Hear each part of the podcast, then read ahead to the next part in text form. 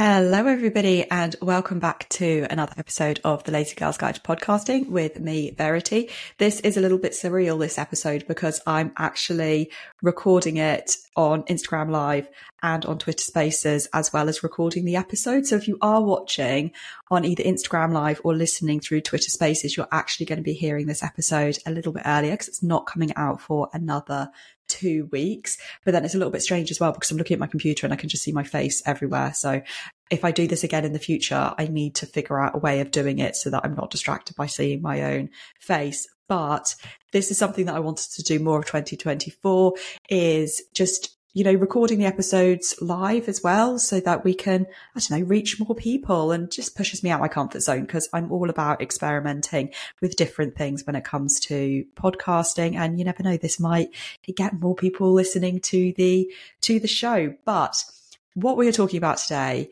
is, and bear with me on this one because you might think it's a little bit of a care of bull, but what Taylor Swift can teach us about podcasting. Now, before anyone gets too, too excited, to my knowledge, no, Taylor Swift has not started her own podcast. That would be super cool. not to, too sure what she'd talk about, if it'd be like a personal thing or what, whatever.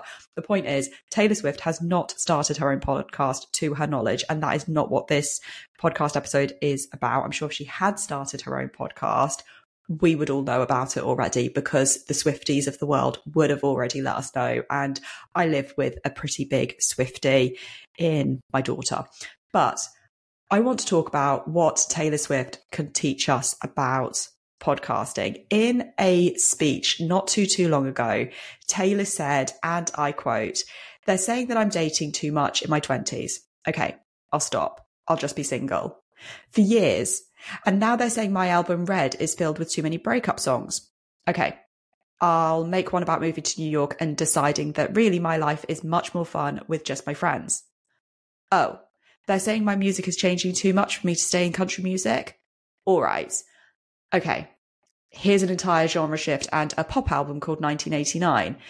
So what has this got to do with podcasting? Well, to be honest with you, the biggest thing that I want you to take away from this episode is that you will never ever be able to please everybody or appeal to everybody with your podcast. And that is absolutely fine.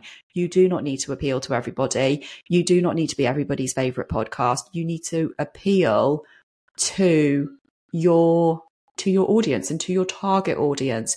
And that's the most important thing. And I think sometimes we can get so bogged down with listening to feedback and people saying, Oh, I didn't like this episode. I didn't like this. And you're trying to change so much for the people who are really, really vocal that actually you end up not creating content necessarily for yourself or for the people who come and talk and talk about your content listen to your content they just don't shout about it. Now, obviously, we know that that's then going a little bit away from the Taylor Swift example because we know that people are incredibly vocal about liking her content and loving her music. She is an absolute icon at this stage in the world in 2024. But my point is, is that you could go down an entire rabbit hole with your podcast. You could create a certain suite of episodes or a series of episodes, whatever. And then you get some feedback, maybe from, you know, just a small community of people saying, oh, I really didn't like this. And you're like, okay, then. So I'll change and I'll do this instead. And then you still get people saying, oh, but I don't like this either.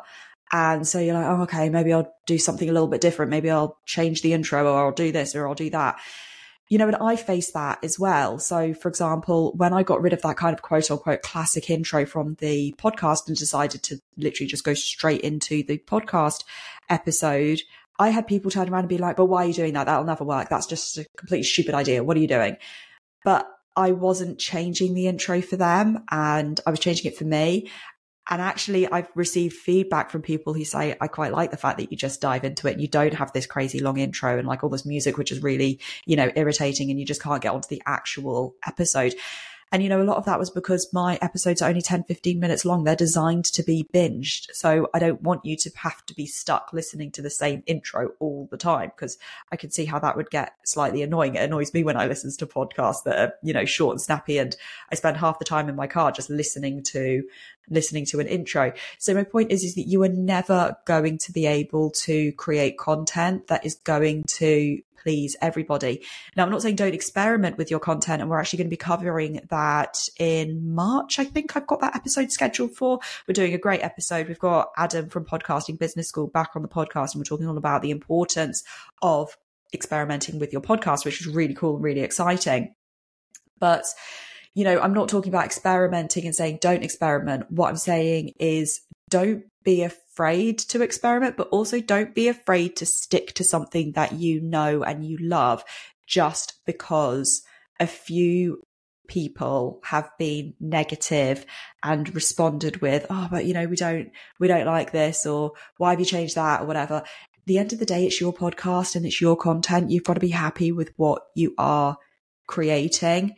So yes, as I said, create what you and your audience love and never be scared to switch it up. And if you do switch it up, if you're enjoying that switch up, then do you know what? Most of the time your audience will come with you. They will come with you and they will go on that journey with you. And if you lose one or two listeners, then do you know what? You'll probably gain an awful lot more listeners with your with your switch up. Like I said, you can't appeal to everybody. And if you change something and it really doesn't work, the worst thing that you do is you run that change for a few episodes and then you can actually do a reflection on it and turn around to your audience and say, do you know what? I tried this, but I'm not going to try it again because it just did not, it just did not work. And then, you know, they're going on that journey with you, which to be honest with you, people will probably enjoy going on that journey with you as well. And like I said, if it doesn't work, your audience will probably still be there. Yes, it might have gone down by a few listeners, but your audience also has the potential to possibly be even bigger than before. So as I said, don't be afraid to change, but also don't feel like you have to change because of what a few people say as well.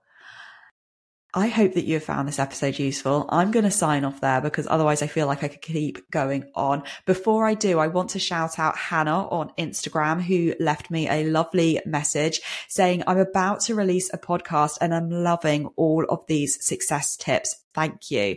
As ever, I love reading all of your comments, all of your DMs. So please do keep them coming in because I might shout you out on a future episode. If you want more nuggets of inspiration like this about your podcast, then please subscribe to the weekly newsletter. It's at veritysangan.com slash newsletter. I will get that link down in the show notes.